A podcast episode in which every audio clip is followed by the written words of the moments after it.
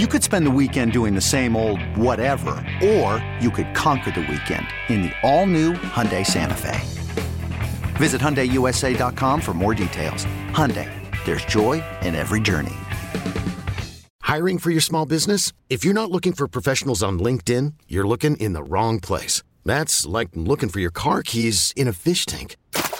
LinkedIn helps you hire professionals you can't find anywhere else, even those who aren't actively searching for a new job but might be open to the perfect role. In a given month, over 70% of LinkedIn users don't even visit other leading job sites. So start looking in the right place. With LinkedIn, you can hire professionals like a professional. Post your free job on linkedin.com slash recommend today.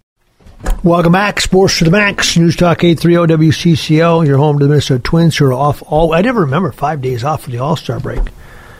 Uh, but they are. Um, joining us the John Schuster Coldwell Banker Hotline. I've been anxious to talk to him since uh, this weekend series and watching what went on with the Minnesota Twins. Uh, a guy that played for the Minnesota Twins and the Oakland A's and was an All-Star MVP and a world champion and much more. Terry Steinbach, nice enough to join us. Uh, Terry, uh, L.A. man, um, they didn't pack it for the uh, home run derby, maybe because it's a, a, different time difference out there. But you played in L.A. in the in the World Series in the famous Gibson home run uh, series. what is it like to play out there in L.A.? Uh, it's a lot of fun. I mean, uh, L.A. is what it is. I mean. Um, exactly like you're saying, people leave early. It's all about the clock. It's about the freeway. Hmm. It's about um, rush hour and everything. But um, they do have a extremely rich tradition, you know, about baseball. What was your favorite stadium to play in? Outside of you know, you know your home stadium. You know, Max, yeah, yeah. I, I, I mean, to me, um, Camden Yards was one of the first stadiums yeah. that um, did a, a, a beautiful stadium, beautiful locker room, beautiful batting cages, and on top of it, made a beautiful area all the way around Camden Yards. Yeah. So that was one of the first that, as a player, you know, we stayed at the hotel. You walked to a couple yep. of restaurants on your way to the field, grabbed a quick bite to eat, went to the field, played your game. After the game, you worked your way back to the hotel, stopped for a few, few refreshments. But the whole area around the stadium, the the, the whole community was uh, was was very nice. You know, so it was it was a lot of fun. Yeah, they did urban ballpark. But all right, the Twins fall on their face against the White Sox and struggled before that, with, uh, mainly in the form of pitching. They've given them a lot of runs uh, over the last couple of weeks, and and obviously, you know, we we look immediately at the starting pitchers and the relief pitchers, and we complain about the bullpen and all these things. Uh, I always wonder sometimes is it the bullpen or is it the fact that starters don't pitch longer into a game, and and anybody can have a good bullpen if they have good starters. I don't know. What what have you seen over the last two weeks? Well, I just think that yes, it's been a combination of things. I think it's uh, proven that the bullpen can be susceptible. Uh, you know, they they they they they've blown some games. You know, they've given up some runs in in bad times.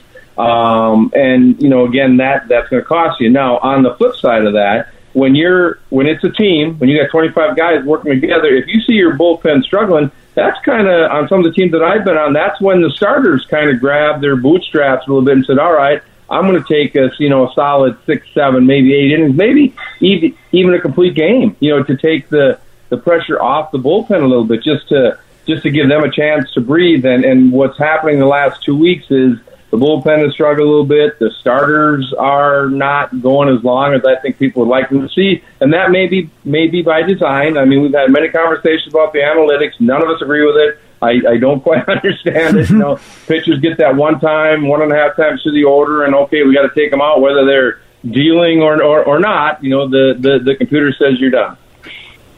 Yeah, I, I, for sure.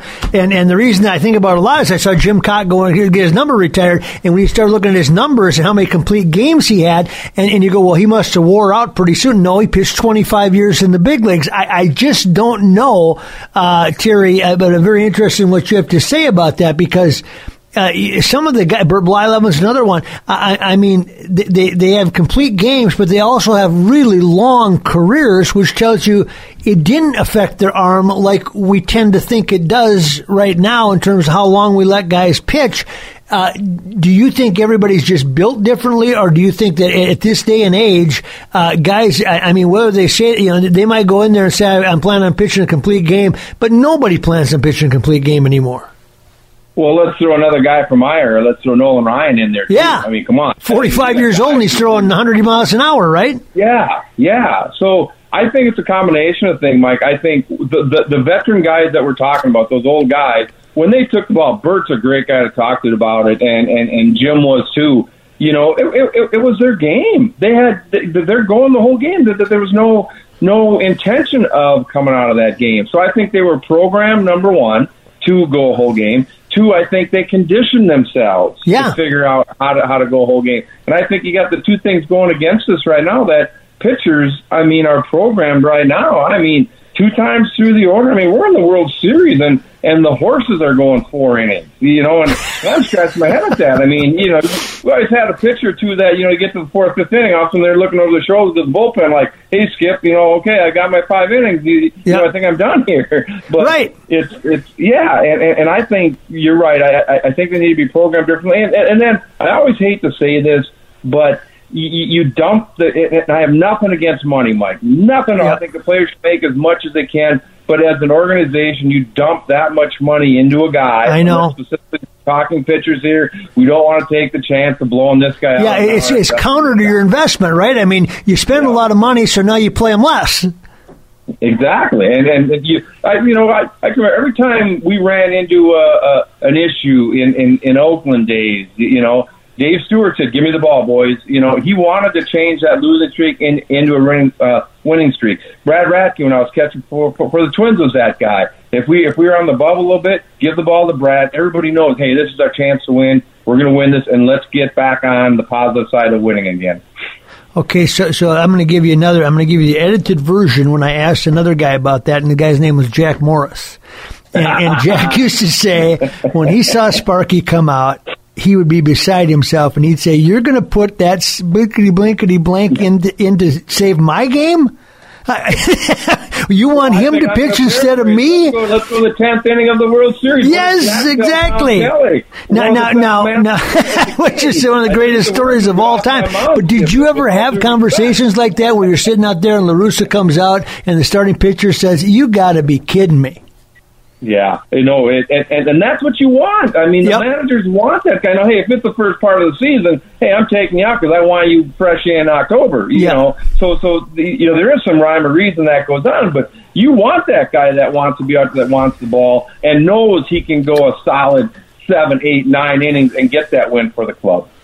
Terry Steinbach is our guest. So, Terry, with that in mind, if you're playing GM for the Twins right now, what are you looking at? Is it just bullpen arms? What are you looking at right now? I think it's really, really hard uh, for a ball club when you lose games in that eighth and ninth inning. I mean, those, those are tough pills to swallow. When the season's over, regardless of where you finish, up, down, sideways, whatever, you always look back and say, hey, how about those five, seven, nine, ten, twelve blown games that we gave up in the seventh, eighth, ninth inning? Those are the ones that I think come back to haunt you. So I think if I'm the GM right now, I, w- I would try to solidify that part of the bullpen right now. Try to try to get something going where we got three consistent guys. You know, uh, seventh, eighth, and and and a closer there. Grant looks like he potentially can can be that guy. So I, you know, I when you have that lead, you know that's the one you can't give up. And and and, and the, the winning teams that I played on and the winning teams that beat us. I mean, you got to the seventh, eighth, ninth inning, and the other teams got the lead. Let's go to the Yankees with uh, Rivera. I mean, forget it, boys. I mean, yeah. I mean, as much as we want to beat Rivera, that's a that's a tough task. Yeah, there was a couple of flamethrowers uh, right in front of him usually as well. Do you think had they kept Taylor Rogers, that would have drastically changed where they're at right now? You know, hindsight is tough, Maxie. I, I mean, yes, if we if we uh, calculate that he was going to do exactly what he's doing in San Diego with the Twins, oh, absolutely, we shouldn't have given up, and especially what we got for him. You, you know, yeah. Um, but you don't know that. You know, when when when you're sitting there in February, March, April, and you got to pull the plug on on on on a deal like that. You know, you hope that the guys you're getting are going to do well, and you might maybe have a you had a ceiling on on, on Rogers that didn't think he could you know break through that ceiling, and obviously he's proven things wrong. And also, I'm I'm I, I'm always in favor of of, of guys uh, getting a different look, and I'm going to throw you know the big one out there, David Ortiz. He was Yeah. a teammate of mine. And man, we Yeah. couldn't keep that guy on the field on the Metrodome. You, you know, I mean, he was he was big, and the turf was hard on his knees, and he was kind of broken up anyway. And he goes to Boston. I mean, literally, I think we gave him to Boston, and oh my God, he's an MVP and he's a Hall of Famer. A Hall You know, of Famer. The rest is history. Yeah, I mean, did you see anything from him? I mean, I mean, obviously you knew he could hit, but he sprayed the ball more than he hit just for power. And you know, he'll say that he started swinging from his hips or from his heels when he went to Boston, and they said have that, but that's tough part as a left-hander to hit a lot of home runs. Uh, at as you as you know, did, did you see high potential when he left? What did you think? I'm going to be honest with you, Maxie. No, because he was playing on turf and he was broke a lot. I mean, Yep. you know, the turf back then we didn't have the good soft turf that they have now. Um, it was harder. His knees were hurting. His ankles were hurting. It was tough to keep him on the field. And and and if you're not feeling good, you know, I mean, if you're if you're sore, you're not you're not going to be able to to perform. So I think for him going to Fenway, getting him on natural grass, number one. Number two, he gets off to a good start, and the organization loves him. The fans love him, and he turns into that leader of of, of, of, of the Red Sox, and he brings home those World Series. And, and anybody knows, you know, the East Coast team, if you can bring home a World Series And break the curse in the process, right? for president, you know.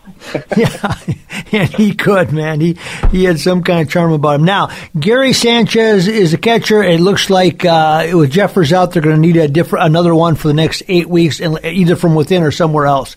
Who would you identify? Knowing what you know about Sanchez, uh, what does he need with him to complement him if he becomes your number one catcher?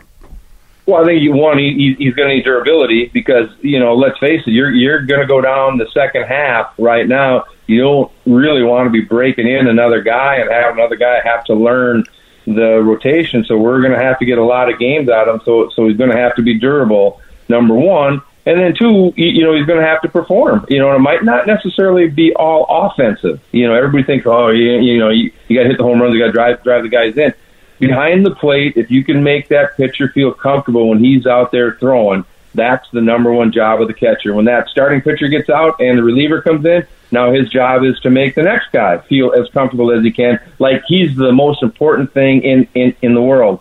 And Kind of like I got you, huh? When you come in, don't worry about it. Like you just, say I'll put the right number down and you hit it. Exactly, and that's part on the field. That's part off the field. That's part in the airplane, flying to places. That's part taking a guy out to dinner. You know, you want you want that pitcher to have all the confidence in the world, and you got a guy on third base.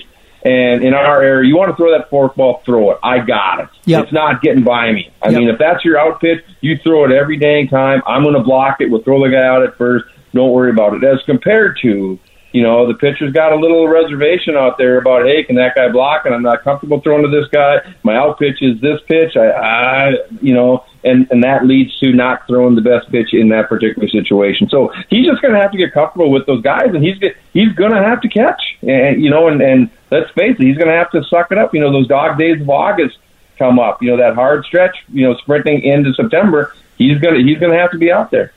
Explain, you know, we saw what the White Sox did to him, and that is your manager, your connection to your teams is Tony La Russa, and he's managing the White Sox again. Of course, they won it last year, and now they're knocking on the door again. Uh, he hasn't really given in to all the analytics of baseball to the degree that others have. What what have you seen from him in his comeback with the White Sox? I got to go spend a little bit of time with him on Saturday. You know, they they they still let old guys go see old managers. You know, so I so I talked to him for a while, and yeah, he he's all about winning. All right, what's winning baseball? Okay, and to me, winning baseball is, and and this is the philosophy that he drilled into us was: you get a guy on second, lead off double, you get him over, you get him in. I don't care how. You want to bunt, bunt. You want to hit and run, hit and run. You, you know, you want to hit the hit, hit the ball the other way, do it. But you have to get that guy to third. Next guy coming up. I don't care how you get that guy in. Get him in. And that's what Tony really preaches, and that's what he's got the guys buying into. And you know, they went through some injuries early. They had some guys underperforming early, but um, he seems to, you know, at least sprinting into the All Star break, which he stresses a lot of. I'm sure they had meetings seven to ten days, you know, before the All Star break, and his his message was, "Look, guys, let's sprint into that thing. Let's let's let's make a point here." And he's got the guys playing well. Now the question is going to be, can those guys stay healthy? Can can he keep doing? Can the guys keep doing what they're doing? But they're buying on to Tony's philosophy of of of, of winning baseball, and it was very evident last year. You know how how they won the division. It didn't pan out from that first round of playoffs, but he's got them doing it again. Yeah, Tim and he's got some special players there with Tim Anderson and Abreu and uh, uh, Robert looks like he's coming to his own. Jimenez is hurt. Uh, obviously, Vaughn had a big uh, series, but uh, Cease and Lance Lynn pitched very well. But I mean, when they when they put that thing out there and it's fortified, that that's a pretty good roster. Absolutely, and you know I think you're starting to see it. I, don't know their exact stats. They, they they took three out of four from Minnesota. I think uh, you know what seven out of ten, eight eight out of ten. You know, their last ten games, they they put themselves right into contention going into the All Star break, and that's you know that's more than you can ask for a manager. Now he'll have his speech right after the All Star break. I could probably say it verbatim. You know, hey, first half was great, way to go, pat yourself on the back, but we haven't done nothing yet. You know, so what we did in that first half won't mean anything if we don't continue to carry on in that second half. Is is his magic strategy, or is it the way he handles players? Um, it's the way he handles players. I mean, I, uh, you know, when you watch how many strategic moves that really impact a game through the course of nine innings, there's really not that many. TK has said this many times. Tony has said it. Sparky said it. I mean, the best TK says the best game he's ever had when he sits down and let the boys play. Yeah. So it's really how uh, Tony communicates with the players. I can really remember him, you know, going around every game, you know, to every group of players. You know, you got the infielders are taking their ground, the outfielders have a huddle out there, catches were bebopping around, and he'd come to every group. How are we doing today? What do you guys think? And then, or he'll say, ah, I'm really worried. What are you, what are you worried about today? Well, Steiny, you went four for five last night. That means you ain't gonna be worth a crap today. You know, and he, he found little challenge, huh? Yeah, he found his ways to challenge you. You know, and he had different messages for all 25 guys. And I guarantee you, that's the same way he's walking through uh, batting practice during during the uh, White Sox BP. Wow, Terry, always great to visit with you, and uh, uh, you know, we'll do it again soon. I didn't even get a chance to talk to. Uh, I, I got to ask this one last question because you were an All Star MVP. I've talked to you about in the past. What is this like for a player to walk out there on the field tomorrow night when you're an All Star?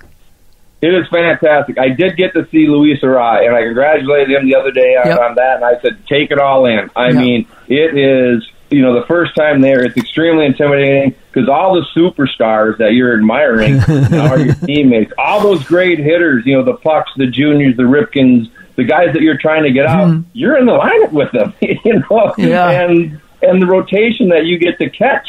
I mean, it's like, oh man, give me this thing all year. Yeah. You know? So no, it's it's it's really great. It, it, it's a lot of fun. Um, it's it, it, you know when we played it was meaningful because whoever won hosted you know got the advantage you know American League National League for for, for the World Series but anyway it, it, it's still fun and and and I told Luis enjoy the heck out of it take it all in because it's going to be a very memorable experience for you for sure Terry thank you so much always fun Always a pleasure, Max. You take care. You too. One of the best that uh, guy. I love having that guy on. Terry Steinbach breaking down all of it because he can break down. He was a coach. He was a player. He was all those things. and he's from New Ulm, Minnesota, not far from Gaylord, Minnesota. So he gets a special uh, uh, dispensation as well. Take a break. I'll tell you, I, I went to the, uh, uh the most memorable All Star game that I ever attended. When we come back, stay with us. Twenty years ago, the uh, World Series was held, or the World Series, the All Star game was held in Milwaukee.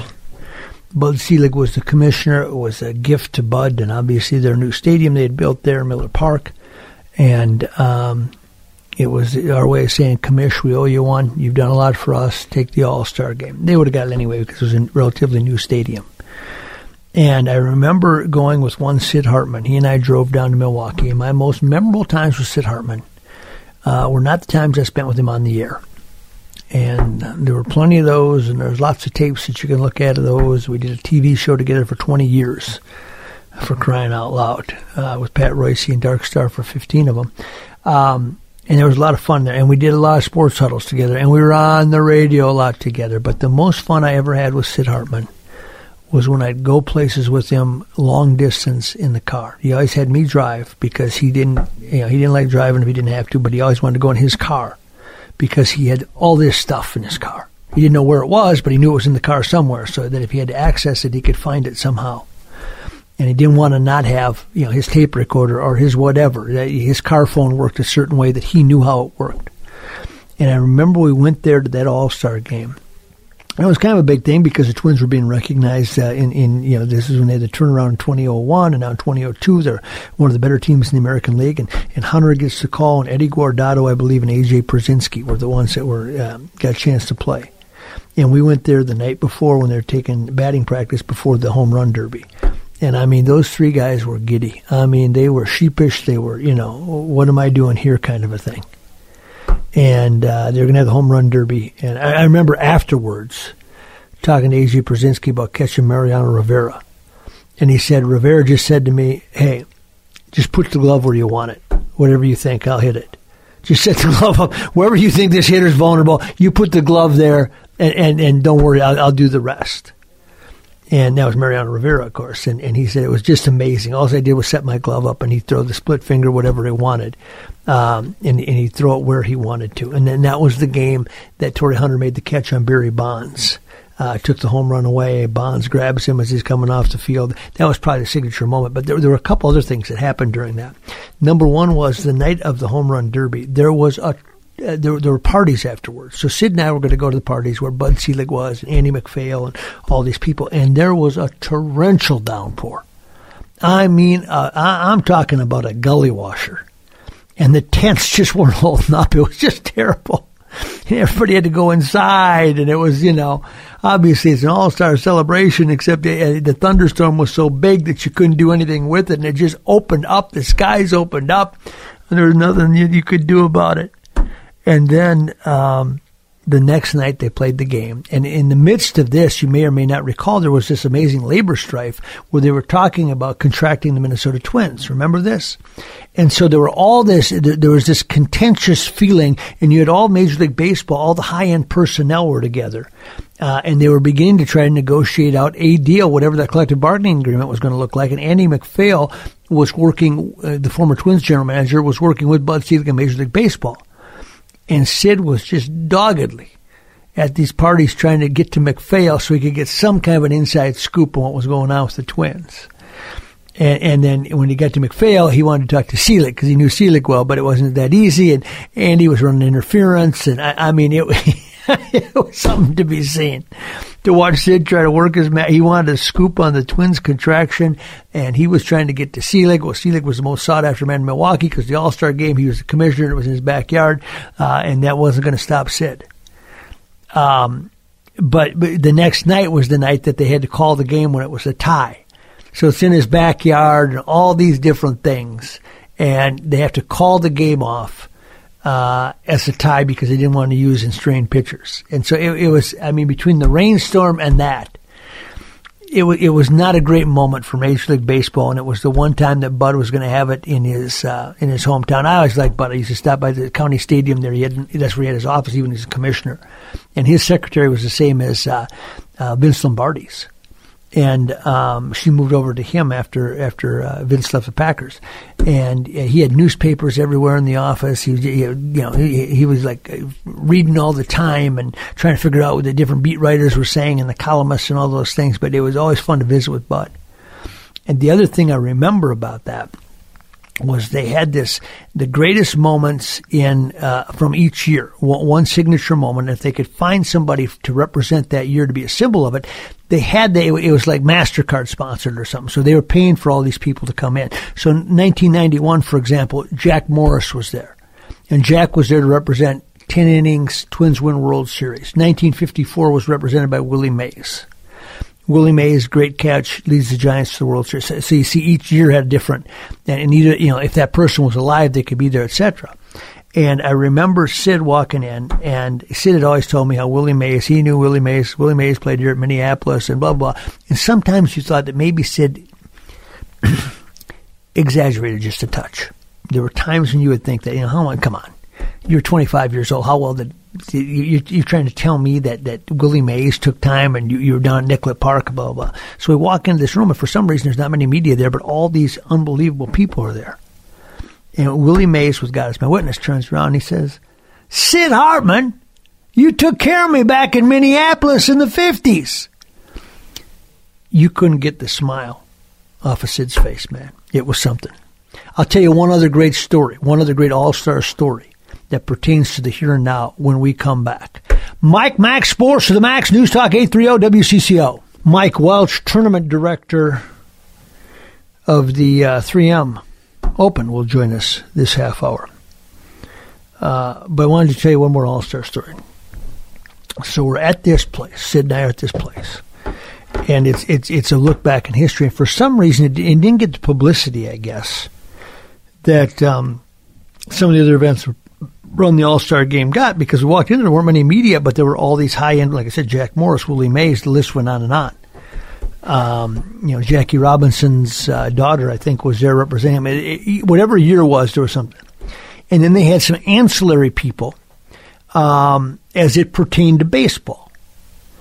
And one of the people that I ran into, that you know, he just kind of, I don't know what his exact role was in the presentation, but all of a sudden I looked at him, I said, I know you. Even though I didn't know him, it was one of those, you know, aha moments where you go, I know, I know you. I just, I know you.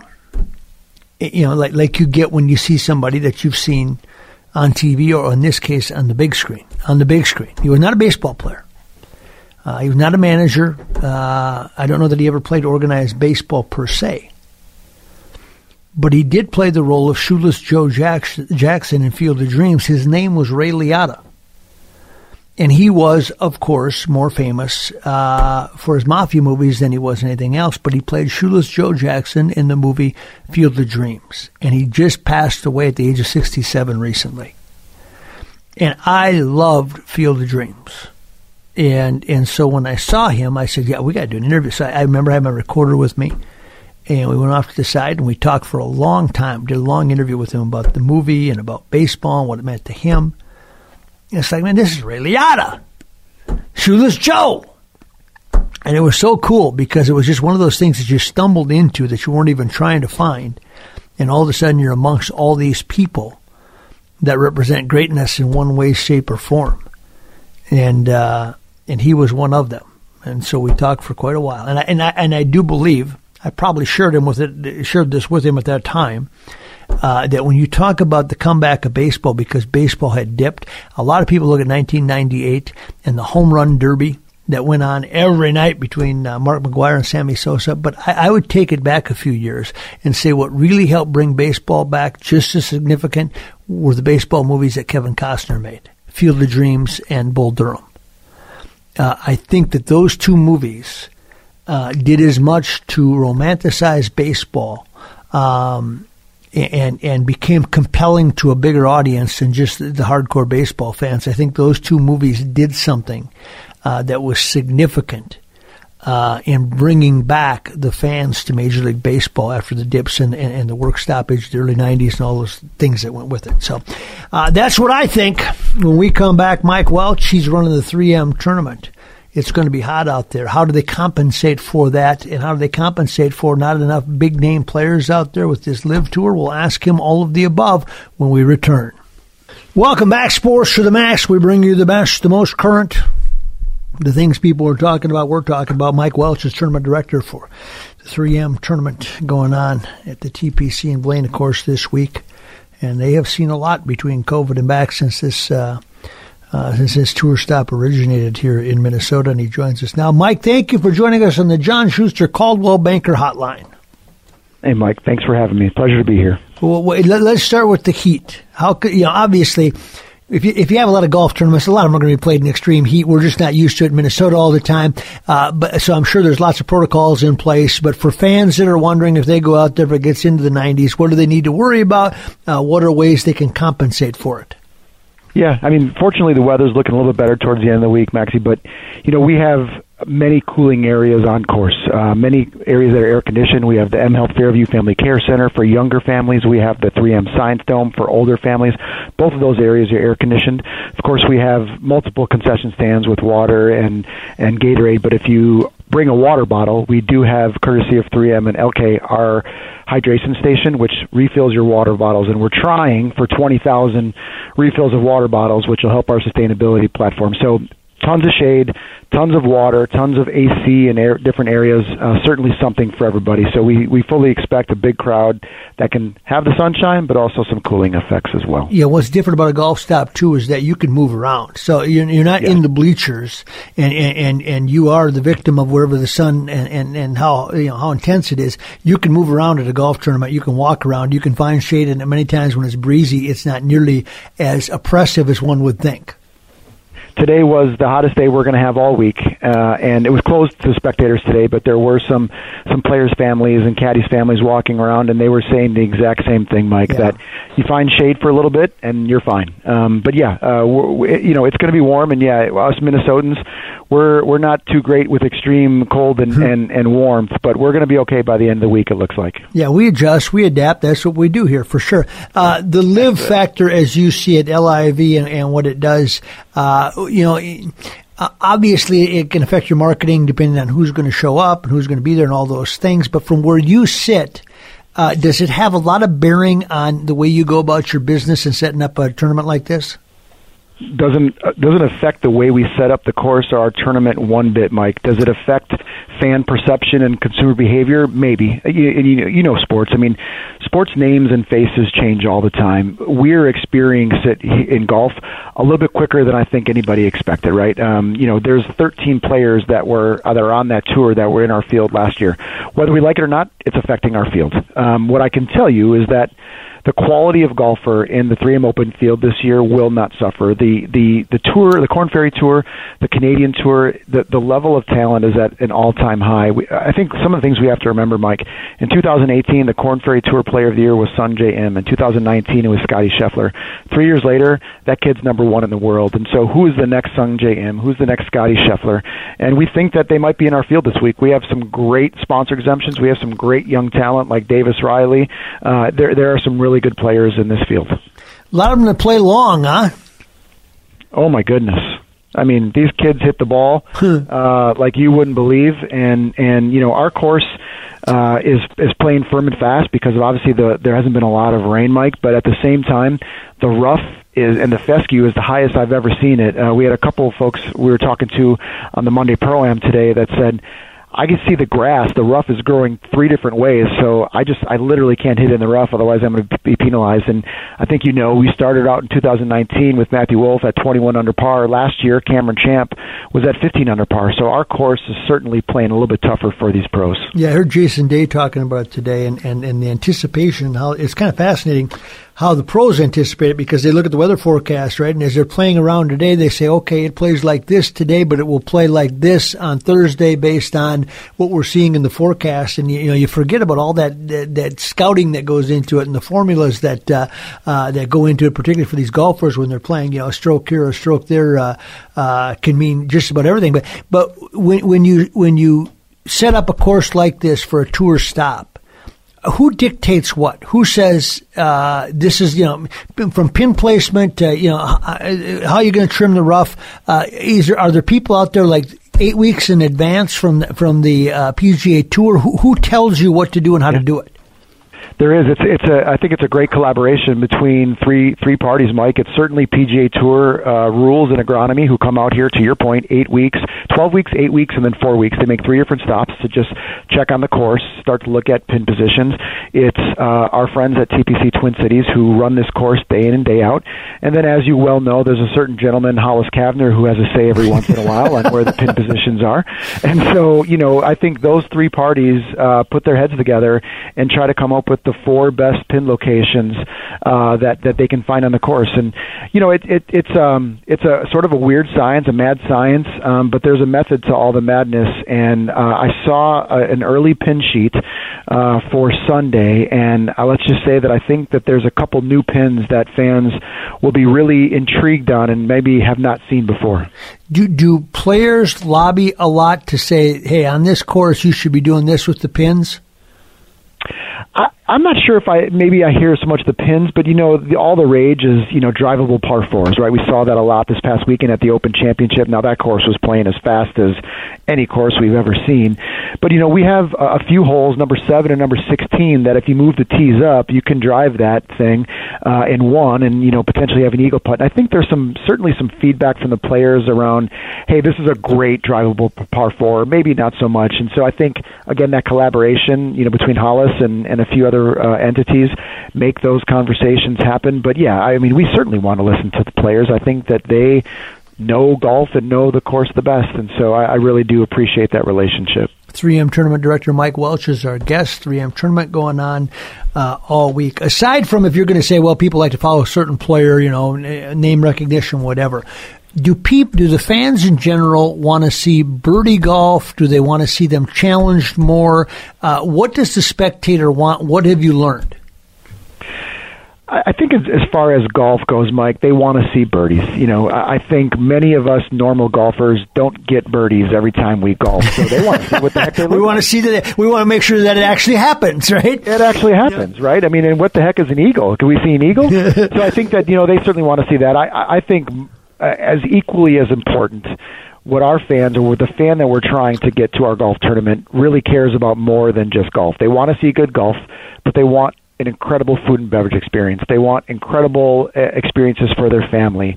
Uh, they want to know that what they're going to means more than something. And you know this very well about our tournament and all PGA tournaments. Uh, we're all charitable endeavors. We're going to give over 1.5 million dollars back to charity when this golf tournament is done on Sunday. And I think people that um, know that a portion of their ticket cost is going towards that is is meaningful to them, and so I think that we want to make sure that we're talking about that and highlighting that message. So, you know, I think it's a combination of all three. They they they want to see great golf and and and some good scoring. They want a great experience for them, their friends, their family, and they want to know that their dollar's going somewhere, especially in times where, boy, um, dollars being stretched more than it ever has before. For sure, Mike. Thank you so much. I'll see you out there tomorrow. And uh, you know, Hollis has always promised me that I get a shot at one of those. Uh, that there's some big bass lurking in some of those ponds, and when the tournament's over, I can come out and fish it. But he's never been true to that uh, promise. Do I just need to stay on him about that, or what? Mike, no, just Mike, call me. Okay, yeah, now I know what to do. That's why I brought that up. I'll get my I'll get my ten year old who knows that lake better than anybody. He'll show you the spots. ten year olds always do. Mike, thank you so much. I'll see you out there this week. Thanks, Maxie. Have a good night. You bet. Mike Welch, tournament director, 3M. Uh, when we come back, we'll talk St. Paul Saints baseball with the general manager, Derek Sharrer. Why on earth did they call that game off yesterday? What was that all about? And what's he seeing when Big Miguel Sano gets in the box?